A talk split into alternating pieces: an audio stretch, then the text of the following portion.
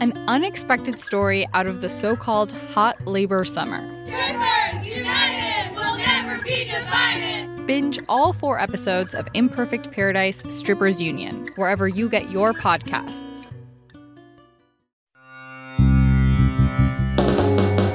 From the Mohn Broadcast Center, this is Take Two. May Martinez. Some LA County businesses have not been able to survive the pandemic. That means buildings they once occupied are not being used at all.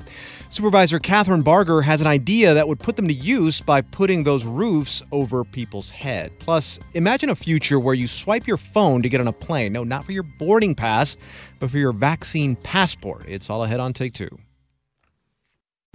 Imagine if you could charge your electric vehicle at the places you already love to eat, shop, and play. Whether you're at the movies, on your weekly grocery trip, or running errands at your local mall, Volta EV charging stations are built around your day to day and located in your community and nationwide. All you have to do is check in, plug in, and go about your day. It's EV charging made convenient. Download the Volta app to find your new favorite place to charge.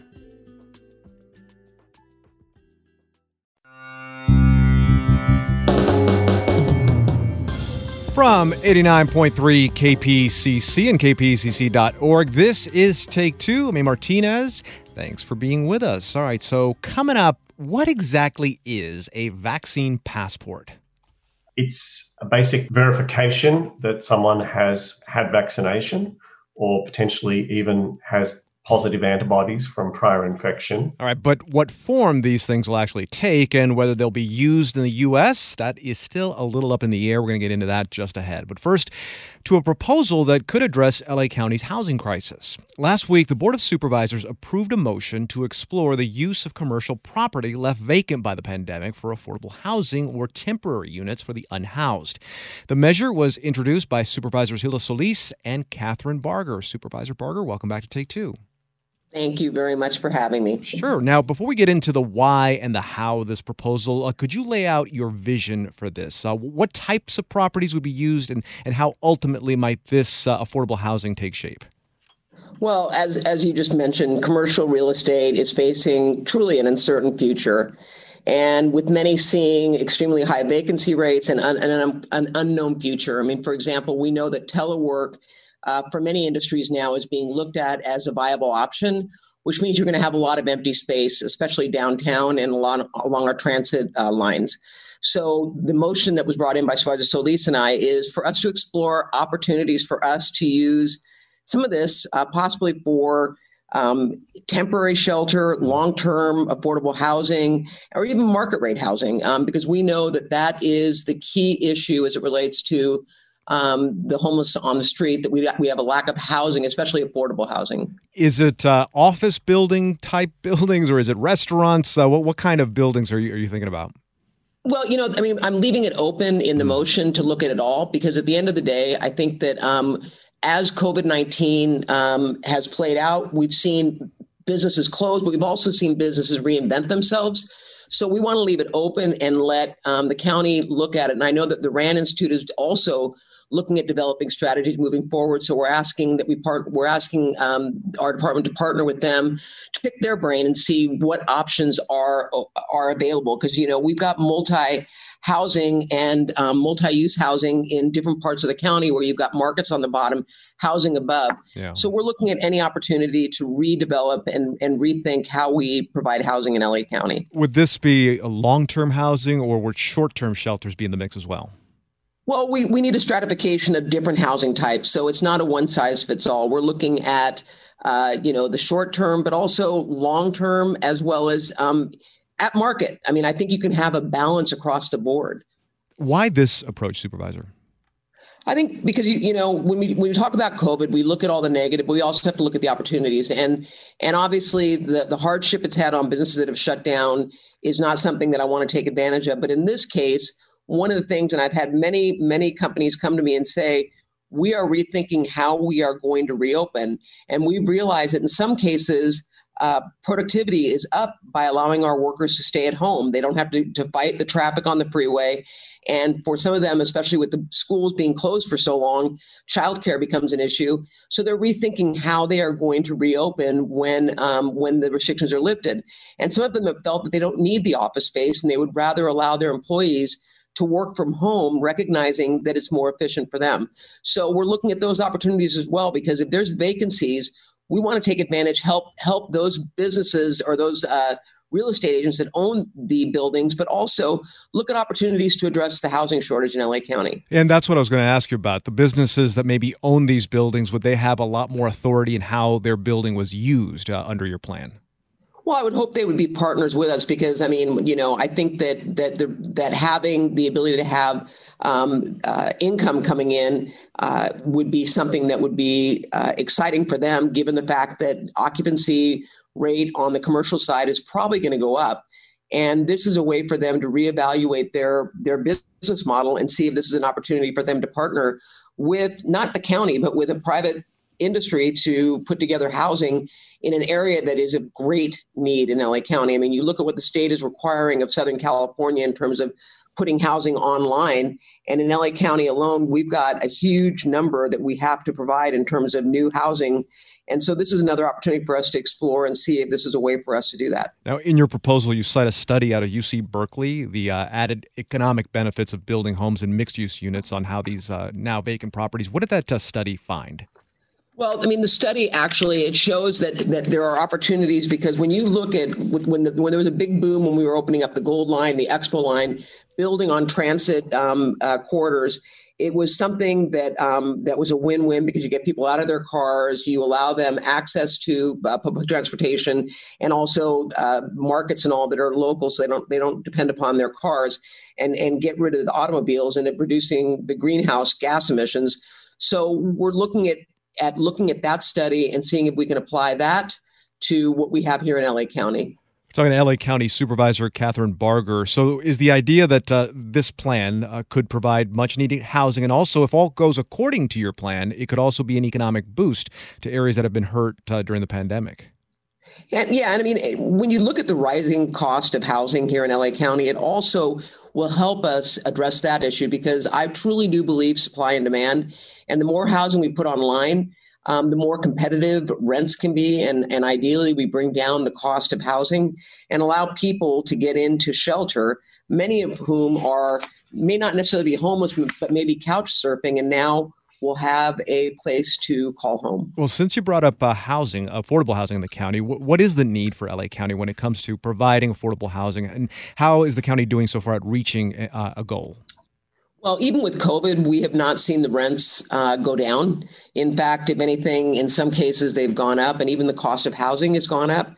So we know that in LA County, we have a lot of work to do, and rent control alone is not going to solve that problem. If anything, I believe it exacerbates it because you don't have um, uh, additional uh, openings for uh, apartments to sublet. And so uh, for me, I think that we need to work hand in hand to bring more housing online in a way that that makes sense to communities. And along transit lines does make sense because if you're getting them off the road and and and uh, using our transit, you're not you're not uh, creating more traffic. So I think that we have opportunities here to work with all of our 88 cities to address this issue, especially because we all know, whether it be LA City or even in the Antelope Valley, which um, the cost of housing up there has gone up tremendously.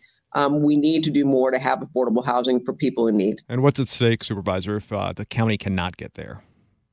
Well, what's at stake is what you see happening uh, more and more people uh, becoming homeless, and actually more and more people moving out of the region.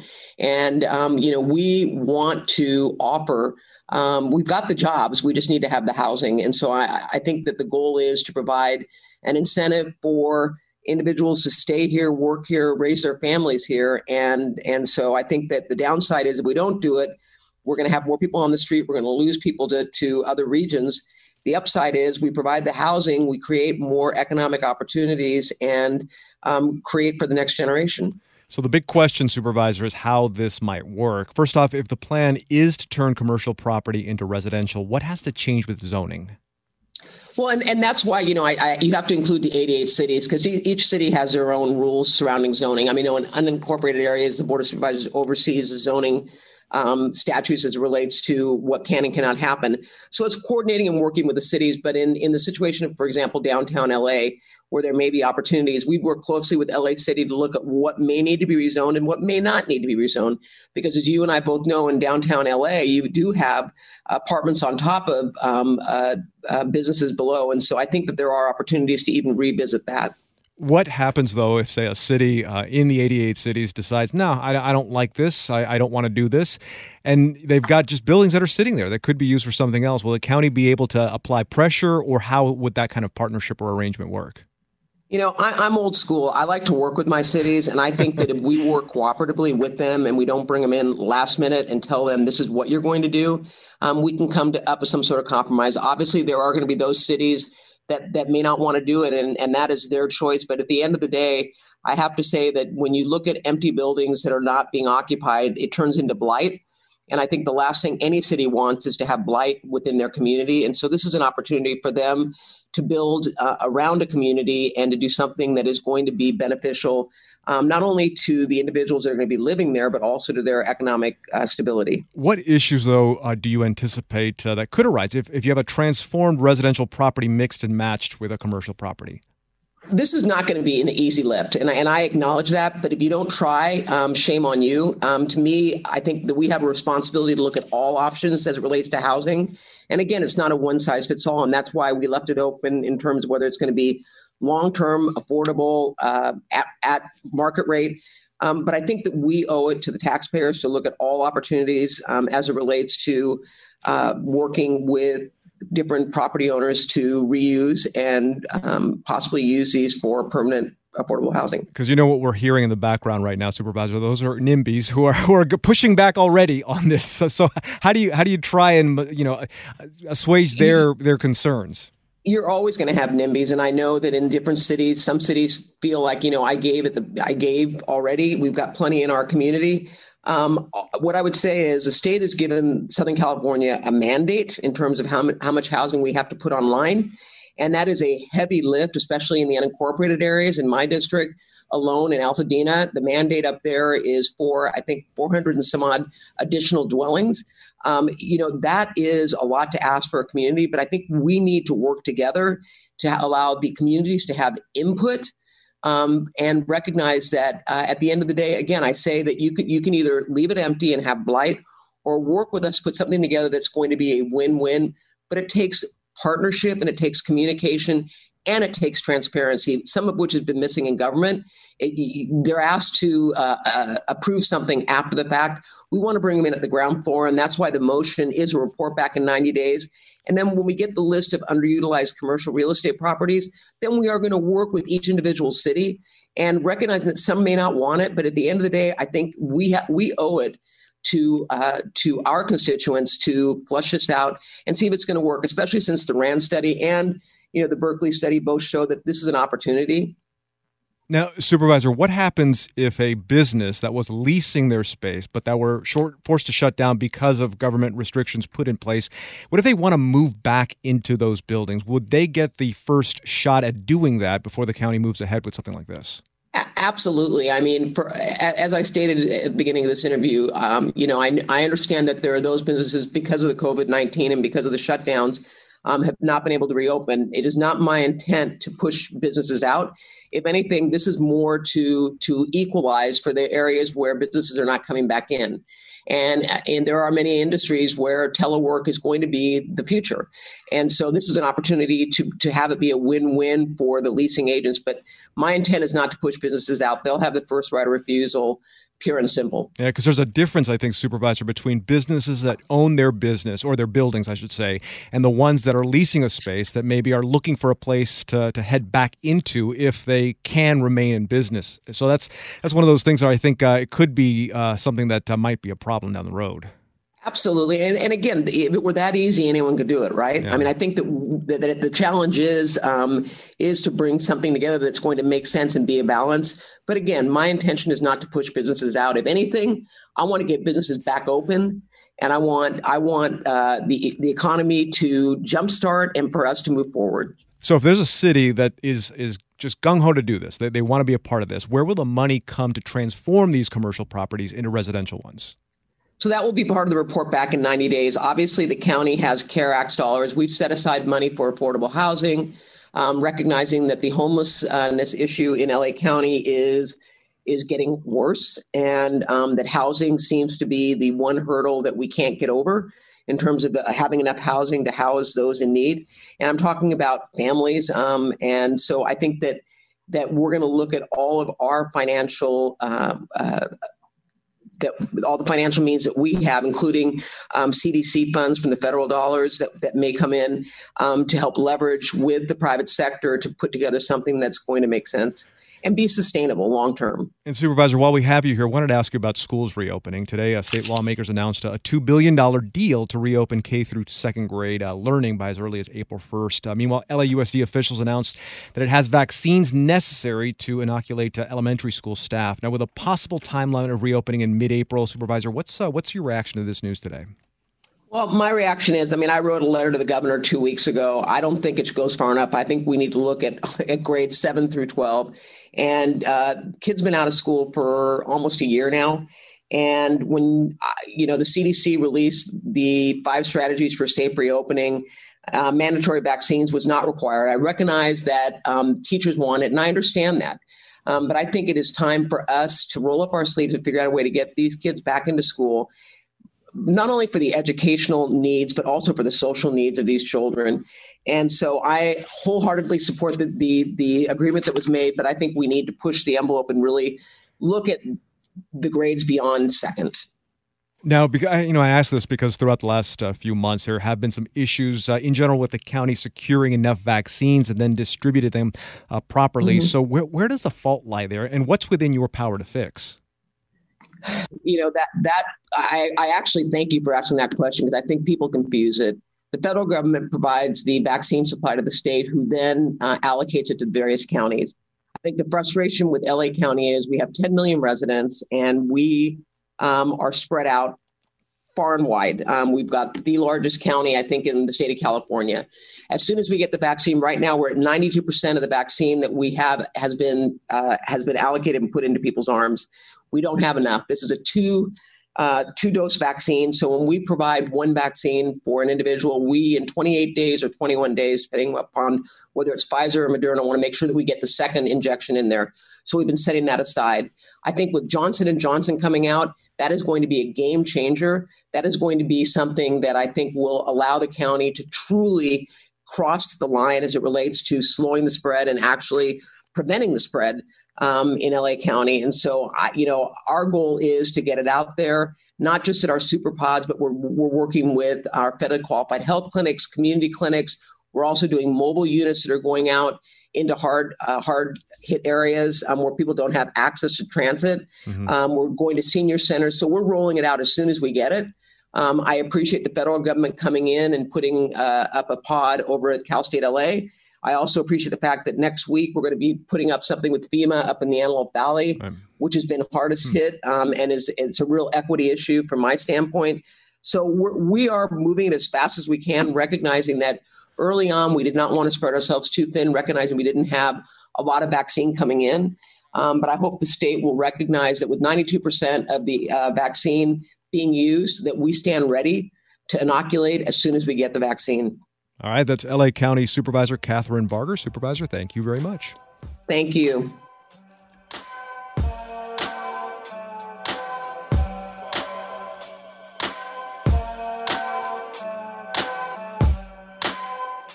All right, I'm pretty sure we're all looking forward to a time when we can go to a concert, sporting event, or hop on a plane for a weekend getaway with total confidence that the person next to you is fully vaccinated just like you are. The reason? Well, the vaccine passport that you'd have to show at the gate in order to be there. That's next when Take Two continues in about 60 seconds. Stay with us.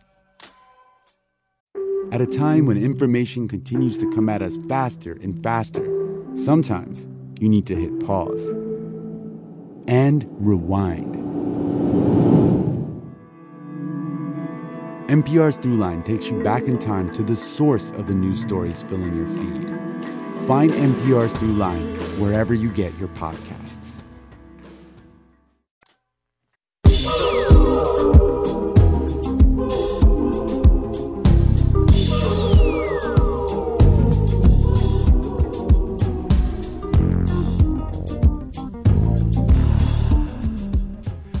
Now with more Take Two on 89.3 KPCC and streaming on the KPCC app. I'm A. Martinez.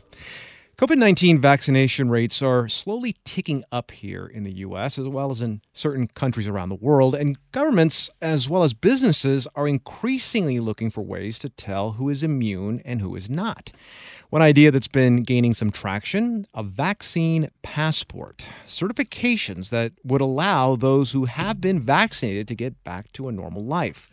To find out more about how a vaccine passport might work, we reached out to David Studdert, professor of medicine and law at Stanford University, and he explained it this way. Well, the basic idea comes from an intense desire to try to allow people to move about freely and mix and resume some semblance of normal life again. It's a basic verification that someone has had vaccination or potentially even has positive antibodies from prior infection. What actual physical form it will take is a little up in the air at the moment. Most of the early movers seem to be embracing some form of digital certification, like a barcode or a QR code that could be carried on someone's phone. And just to be clear on this, Professor, I mean, we're not just talking about using it at airports. This passport could be used for a lot more than just traveling around. Yeah, that's a big question at the moment, eh, as to what it will be used for. I think it's fair to say that the leading edge of this right now is travel. European countries are very concerned about travel restrictions, and so they're looking closely at it because of the desire to allow people and goods to move more freely. The airline industry, International Air Travel Association, is also looking hard at this, but it's not confined to air travel or to other forms of travel, I think. The idea in some places that are moving ahead quickly, such as Israel, is that this will also be used to certify people's ability to attend concerts, to attend restaurants and bars, sporting events, and the potential uses are quite wide. You might think of all of the restrictions we currently have in different parts of the country and, and the world as being amenable to modification based on this kind of certification. So, if this vaccine passport is going to be completely digital, are we going to have to worry about security? Because when I when I think of digital, my mind goes to hackers, and paper can't be hacked. Yeah. Uh, we're a similar vintage, eh? I feel the same way. I think the reality is, though, that we do this a lot for other parts of uh, commerce and society, from credit cards to payment structures for our bills and so on. And there is always a concern about fraud and about hacking or unauthorized use of certification like this. But we seem to have done okay in other areas in developing ways of doing this safely. It's not to say that there won't be some of that kind of activity, but we have pretty good controls in e commerce for dealing with this sort of thing. And I think that same technology would be applied in this area. In fact, there are rumors that some of the tech companies like Google and Apple are in discussions with businesses and with some governments about putting this into practice. So these are organizations that have a great deal of experience with trying to eliminate that kind of fraud and, and misadventure. We've read different opinions on this, strong opinions for and against creating vaccine passports. So, what's the pro side on this say? Well, the pro side is relatively simple. This is something that would allow us to move more quickly back to normalcy. And I think an ancillary benefit that people are talking about is that it may provide incentives for folks to get a shot at times when there is enough supply for you know the general population to go ahead and do that. So so that's the basic pro side. And I should add there that the idea of opening up more steadily and allowing people to resume their normal activities that that's not necessarily in conflict with civil rights and liberties because we might think that as from a societal standpoint if we're shutting people in when they don't actually pose a serious risk to society then that's actually a form of restricting liberties, and we should be concerned about that. If vaccination passports or certifications allow us to steadily reduce those restrictions, then we might think about that as a good thing. So that's the pro side. What about the cons when it comes to vaccine uh, passports? Yeah, so already the concept is stoking quite a little bit of controversy. I would sort of divide the cons into sort of scientific concerns and ethical concerns. On the scientific side, we still have significant questions about whether people who have been vaccinated or have acquired positive antibodies through prior infection can still become infected and spread the virus. So you can imagine that if that's not certain, then we could get some false assurance and false hope out of these idea of, of certifications. The ethical side is really coalescing around concerns about misuse of these programs for discrimination. I think there are also concerns at the moment about the fact that not everyone has access to the vaccine, obviously. And until they do, that's going to be a kind of natural discrimination. People who got in first will have the ability to get this kind of certification. That will probably change, hopefully, by the summer when there's much wider availability of vaccines for adults in the United States. But then the ethical concerns are going to shift a little bit. Now, the focus will be cast on those who've refused or decided not to take up the vaccine. And there may be more of that in minority communities. So there are going to be concerns about disparity there. We're speaking with David Studdert, professor of medicine and law at Stanford University, about the idea of vaccine passports. Uh, professor, any countries actually begun to implement vaccine passports already? Yes, there are a bunch. So, probably the furthest ahead is Israel. And part of the reason, I think, is that they are the country that has vaccinated the largest share of their population at this time, almost up to 50% in Israel. They've launched so called green passports that allow people who are vaccinated to go to hotels, concerts, and gyms, and they're looking to expand those permissions to be used in restaurants and hotels. In Israel, that's like a barcode that people carry on their phone and can flash at the door of these places. But there's plenty of other activity. Saudi Arabia, Iceland, Several European countries like Denmark, Sweden, Hungary, Poland, they're at various stages of implementing programs. Australia is also moving forward with a government program. The Biden administration has directed government agencies to consider the feasibility of vaccine passport programs. The UK is doing a similar thing. And that's just all on the government side. On the private side, we see a fair bit of activity among airlines, cruise ship operators, and increasingly private businesses thinking about how they will use these kinds of certifications to bring their operations back to normal. Now, Professor, you actually conducted some polling on how Americans felt about this idea of vaccine passports. What did you find in your survey? Well, we surveyed about 1,300 people who were representative, in a sense, of the US population. And we found that support for immunity privileges, immunity passports programs was really evenly divided. A very slight majority disfavored or opposed these types of programs, but nearly half of the population appears to support them.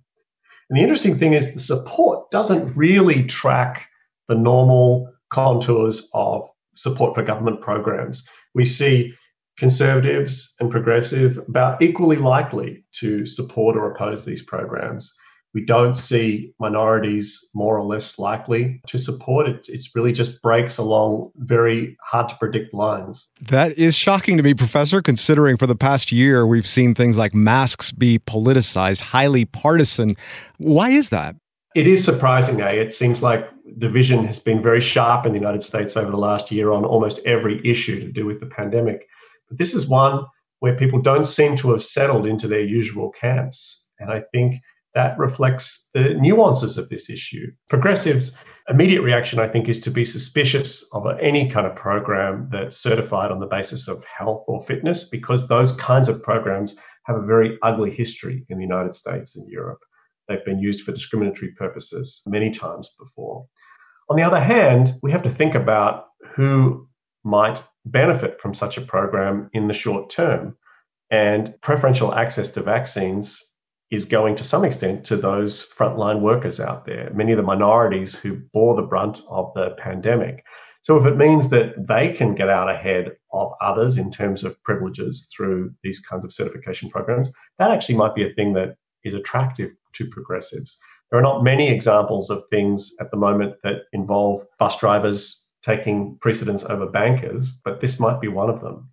For conservatives, I think there is great reticence around the idea of a big government program that would regulate people's lives in these ways. On the other hand, no one is more interested in opening up the economy as quickly as possible. So it's a split issue for conservatives as well. Maybe it's because it's not real yet in the US and once it becomes real, maybe the opinions will start to form. I think that's a good insight. I, you know, this is a sort of pre-political issue in a sense. There's so much else going on that I don't think the public's attention has focused on this, nor the political parties' attention is focused on this. But once it becomes more real for Congress and the parties coalesce around particular positions, that could change. Yeah, we're Americans. Give us a chance to be divisive. We will definitely take that opportunity. now, uh, Professor, looking forward, what impact do you think establishing vaccine passports uh, worldwide could have on how we just go about our daily lives? I mean, could we start seeing vaccine passports for other viruses becoming our new normal? Well, in a sense, A, we already do. In order to attend childcare or elementary school in the United States, we're required to show proof of certain vaccinations. In some states, healthcare workers are required to show proof of certain vaccination before they can treat patients with certain illnesses. So this is already happening. What's different about this is it's just such a grand scale. We're talking about the entire population. But I do think we're headed to a future in which there are going to be certain social privileges that are dependent on proof of vaccination or potentially prior infection. I think it's just hard to avoid that reality. Now, I don't know what that will look like.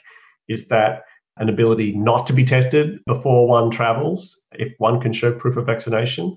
That seems very likely to me.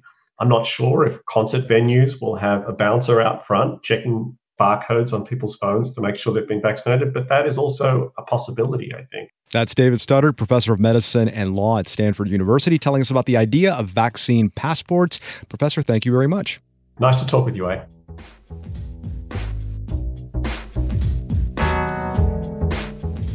Right, California's push to reopen schools got a shove from Governor Gavin Newsom today. He's pushing in a couple of billion bucks to districts that'll open for the littlest learners by April 1st. Now, while that might work in many areas of the state, LAUSD is an entirely different situation altogether. Coming up, we'll hear if showing LA the money will get those double doors open. That's next one. Take two. Continue. Stay with us.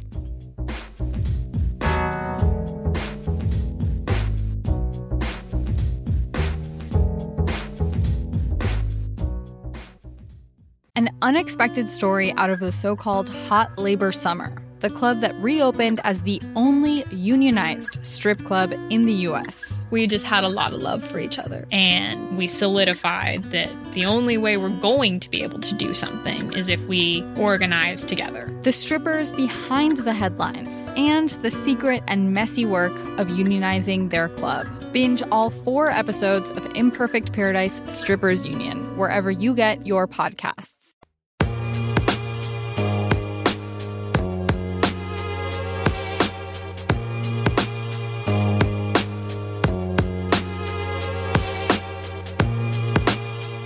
Back now with more Take Two on 89.3 KPCC and kpcc.org. I'm Ian Martinez. As the momentum builds to reopen schools in California, education experts say they're concerned achievement gaps between students are widening. As Cap Radio's Pauline Bartolone reports, English language learners will be among the students who struggle the most to get back in sync with their peers. Luther Burbank High School teacher Larry Ferlazzo is trying to make the best of Zoom school. We're going to continue to learn about the Transcontinental Railroad. He's using interactive quizzes to teach history and basic English to non native speaking students in the South Sacramento neighborhood. Okay, one minute to sign up. The families of Ferlazzo students come from all over the world Afghanistan, Central America, Vietnam, the Pacific Islands. It's hard to connect with them through a computer. While he teaches them the word available, almost all of the students have their cameras off. Do you have any time available today to study English after school? Hospital. No, I do not have time available to study English. I'm very busy. His students are very busy. Emily Carrillo is a senior, and her family came here three and a half years ago from Mexico. She works part time at a grocery store in addition to going to high school. She said it's harder to learn English at a distance. When we were at school, we kind of communicate more with our classmates. And this year, during the pandemic, we don't even talk sometimes. But it's not just the technical glitches and physical distance getting in the way of learning. Ferlazzo says some kids have trouble just showing up to class. There are the distractions at home. Many of our students are having to take care and assist younger siblings. A fair number of our students are also having to work nearly full time to help their families during this recession. Then, of course, there's the virus itself. There's a case in my class at least every week have students who tell me that they or their family members are suffering from COVID 19. Recent research out of Stanford University suggests all these hardships may be setting California's English language learning students back more than their peers this year.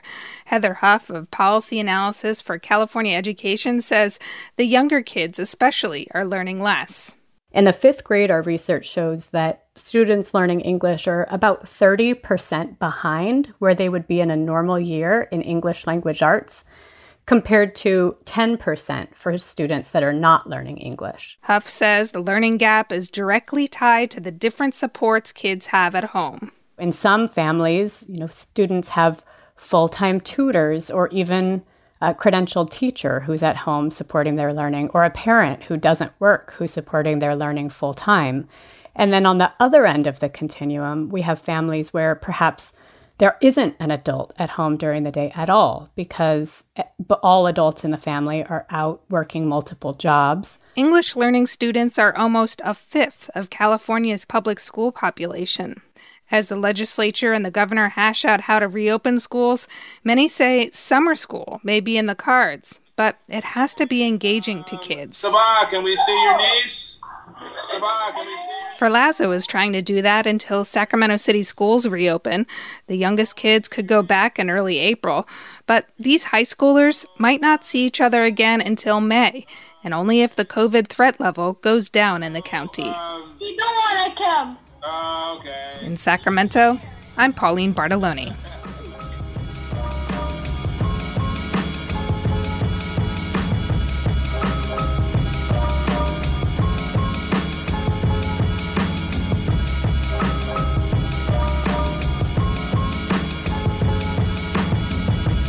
Earlier today, Governor Gavin Newsom outlined a plan to get California's kids back into the classroom in April. Now, it stems from a deal that was hammered out with state legislators over the weekend to provide $2 billion to districts that reopen in person learning for students in transitional kindergarten through second grade by April 1st.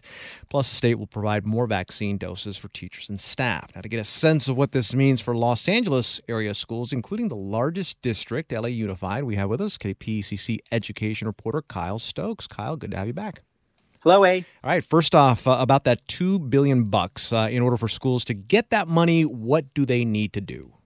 Yeah, so that two billion dollars is incentive money. This is this entire package is is you could think of it as more carrot than stick. But in order to get to that money, uh, schools would have to reopen. Um, essentially, um, very very soon is is when schools could open under the under this deal. Um, even in counties that are in the purple tier, the most restrictive, the most serious of the state's coronavirus monitoring system, the, the deal would call for schools to open uh, grades kindergarten through second grade by April 1st in order to get access to the full share of that $2 billion. And for every day thereafter, up until May 15th, the, the school's potential share of, of that money would go down if they hadn't reopened by that point. Um, and also, as a condition of accepting this money, um, schools would have to, under this deal that's been hashed out by the, the, the governor and, the, and legislative leaders, they would have to agree to open elementary schools completely uh, whenever their county drops out of the, the purple tier and into the less serious red tier. Um, and in addition, at that point where you fall from the purple to the red tier, uh, middle schools and high schools would have to open up by one grade, uh, at least one full grade in each of those different levels. And uh, with Governor Newsom, you know, sort of hinting today that um, most of the state's students could be out of that most restrictive purple tier and back down living in a county in the red tier um, within what he said was the next couple of weeks. Um, if this deal is adopted by the legislature, they'd have to do that this week. If this deal is accepted at the local level, which is a big question mark, it's conceivable that a lot of, of students in elementary schools across Southern California, many of which are still in distance learning mode entirely, uh, they could be back on campus by by, by April 1st. It, it, but again, there's a lot of ifs along the way. Yeah. Okay. So let's say a, a school opens in time to get their share of that reopening money. What is that money supposed to pay for? Yeah, so that two billion dollars is uh, that is the direct incentive for this. That would pay for safety measures, um, things like personal protective equipment, ventilation, uh, ventilation uh, mitigation issues, um, you know, making sure that there's enough physical distancing in schools, and, and, addressing direct issues of health and safety. All of the things that you would need if you were trying to incentivize schools to to open up in person. So goes the thought. Um, but in addition to that money, the package also includes the other part of that six point $6 billion is a bunch of money to help address learning loss that would be uh, distributed based on need, basically, to, to students uh, that are uh, considered at at the most risk. It would it would go out basically by the the local control funding formula, which accounts for this already, but with some additional weights for things like homeless students. Um, and, and, this money would pay for a lot. Um, it would be, it would basically give schools the flexibility to institute a number of unusual programs um, in order to uh, address the issues of learning loss, the issues for students who are not doing well under distance learning. Among them is is we've been hearing about this idea for a long time extending the school year, uh, either lengthening the current school year or starting the next school year early. I know LAUSD, that's sort of an idea that's on the table, mm-hmm. and uh, uh, but and that that is one of the things. But it's also things like additional tutoring and one-on-one supports. Um, there's a focus, as we just heard that story about English learner proficiency yeah. um, and, and uh, support for for credit deficient students, people who might be thrown off track for, for graduating high school on time. Uh, support for those students is, is one of the things that that money could potentially pay for. So, Kyle, how are we supposed to read this? I mean, is the state forcing schools to reopen in a way by saying, look, there's all this money here, but if you wait, there's less money?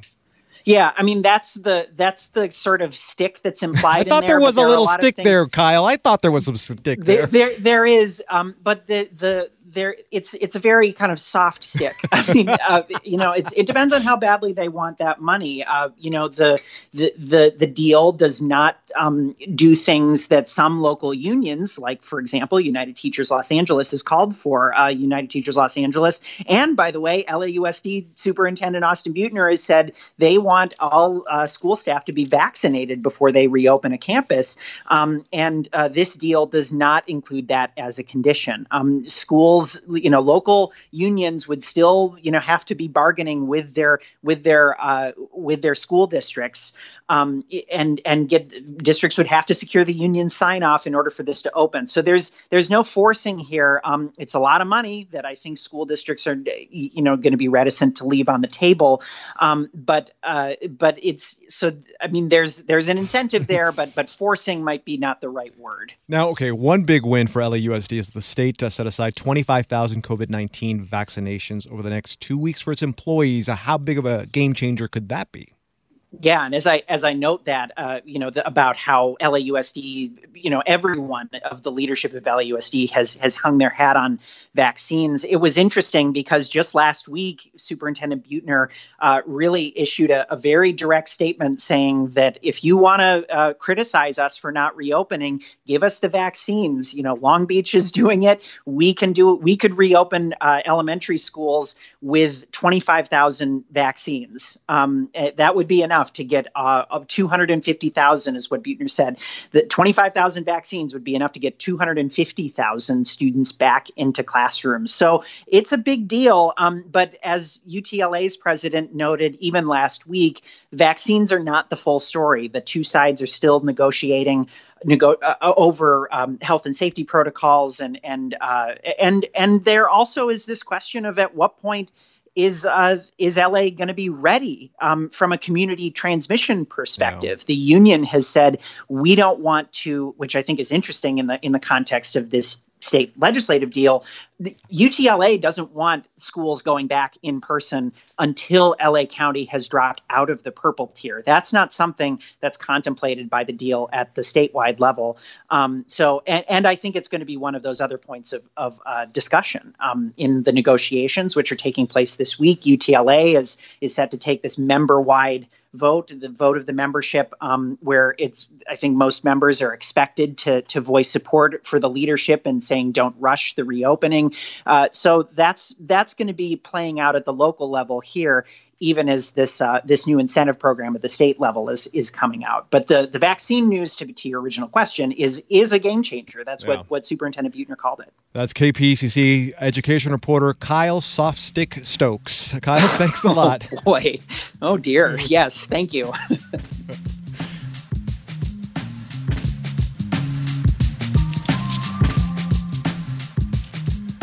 All right. Well, we've been talking a lot about schools lately, but uh, you know as well as I do that as the months go on, we're going to get closer to summer, and that means hotter temperatures. That also means bigger fire danger. But there is a plan that some have been using, and it includes bananas to try and soak down and tamp down any fire season. That's coming up when Take Two continues. Stay with us.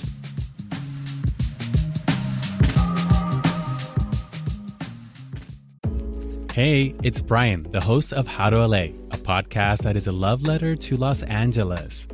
Independent movie theaters are having a glow up moment. Vidiots and Eagle Rock, amazing. We have our friends at the American Cinematheque. The Vista just reopened. In our new series, Revival House, we'll take you inside these spots and share their history. Because movie history is LA history. Listen to Revival House on How to LA wherever you listen to podcasts.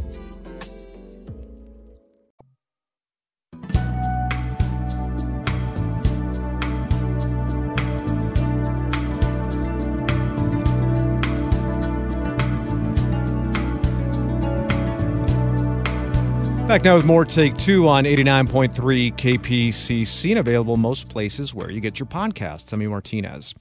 The last four years of fire in California have left us all scrambling for solutions, such as trying to figure out how to do more prescribed burns. But what if I told you there was a potential fruit based solution? That's right, fruit based that could possibly help save some of our communities.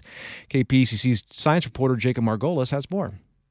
I get a lot of crazy pitches, especially when wildfire season gets going. And back in October, a reputable university reached out saying, Hey, we've got a professor who has a unique idea on how to use tropical fruit trees to possibly stop fires burning through our grassy hills. I said, That's bananas. And they said, Exactly. And I confirmed indeed, this professor was talking about covering our brown hills with waves of emerald green banana plants to stop fires, which sounds absolutely nuts. So, of course, I had to talk to him. We met up at a housing development in Irvine that nearly burned back in October. The hills around the homes still charred. So, this landscape, what I would envision doing all the way from literally the boundary of these houses up to the ridge that's above us, I would envision a banana orchard. Barath Raghavan is a fruit enthusiast and professor of engineering at USC. He says if banana trees had been planted, it could have potentially slowed down the fire and given firefighters even more time to respond. We would have seen the fire come over the ridge, and it would have been mostly grass that would have been burning. It would have come up to the edge of our banana planting, and probably the first row of bananas would have been singed, but they wouldn't have caught fire because they don't catch fire easily. That's a key reason to why he's suggesting banana trees. Think about when you use banana leaves to cook things. Because of the moisture in them, they mostly steam rather than burn. Having hundreds of yards of moist plants around a housing development or homes could change fire behavior in our favor.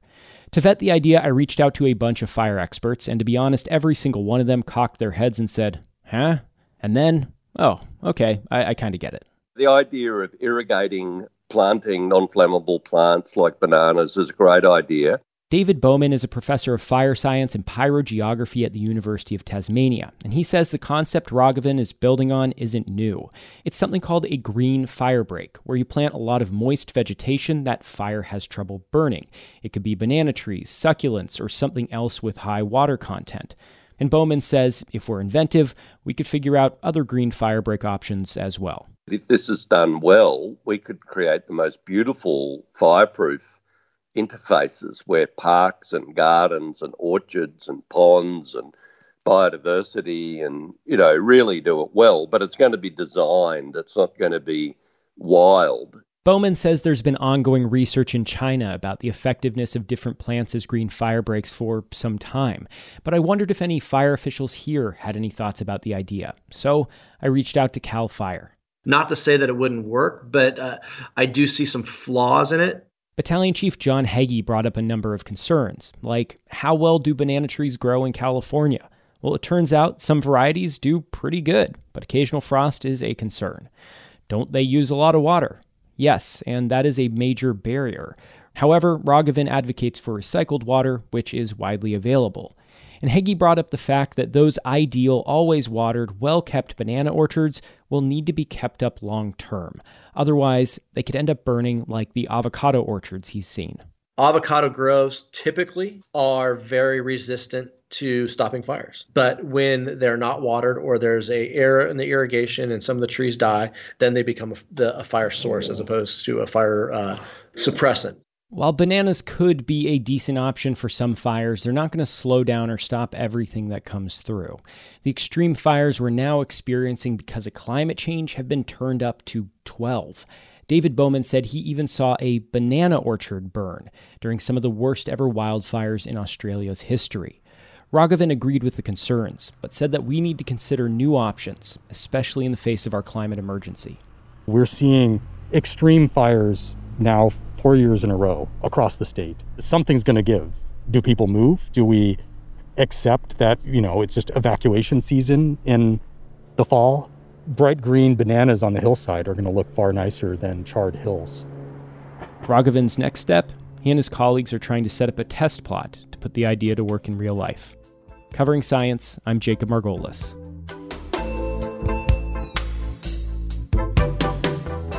If you missed any part of Take Two, just head to wherever you get your podcasts. There we will be waiting to be heard by you. Thanks for listening. Thanks for trusting us with your time. Take Two is back tomorrow at 2. Marketplace is next.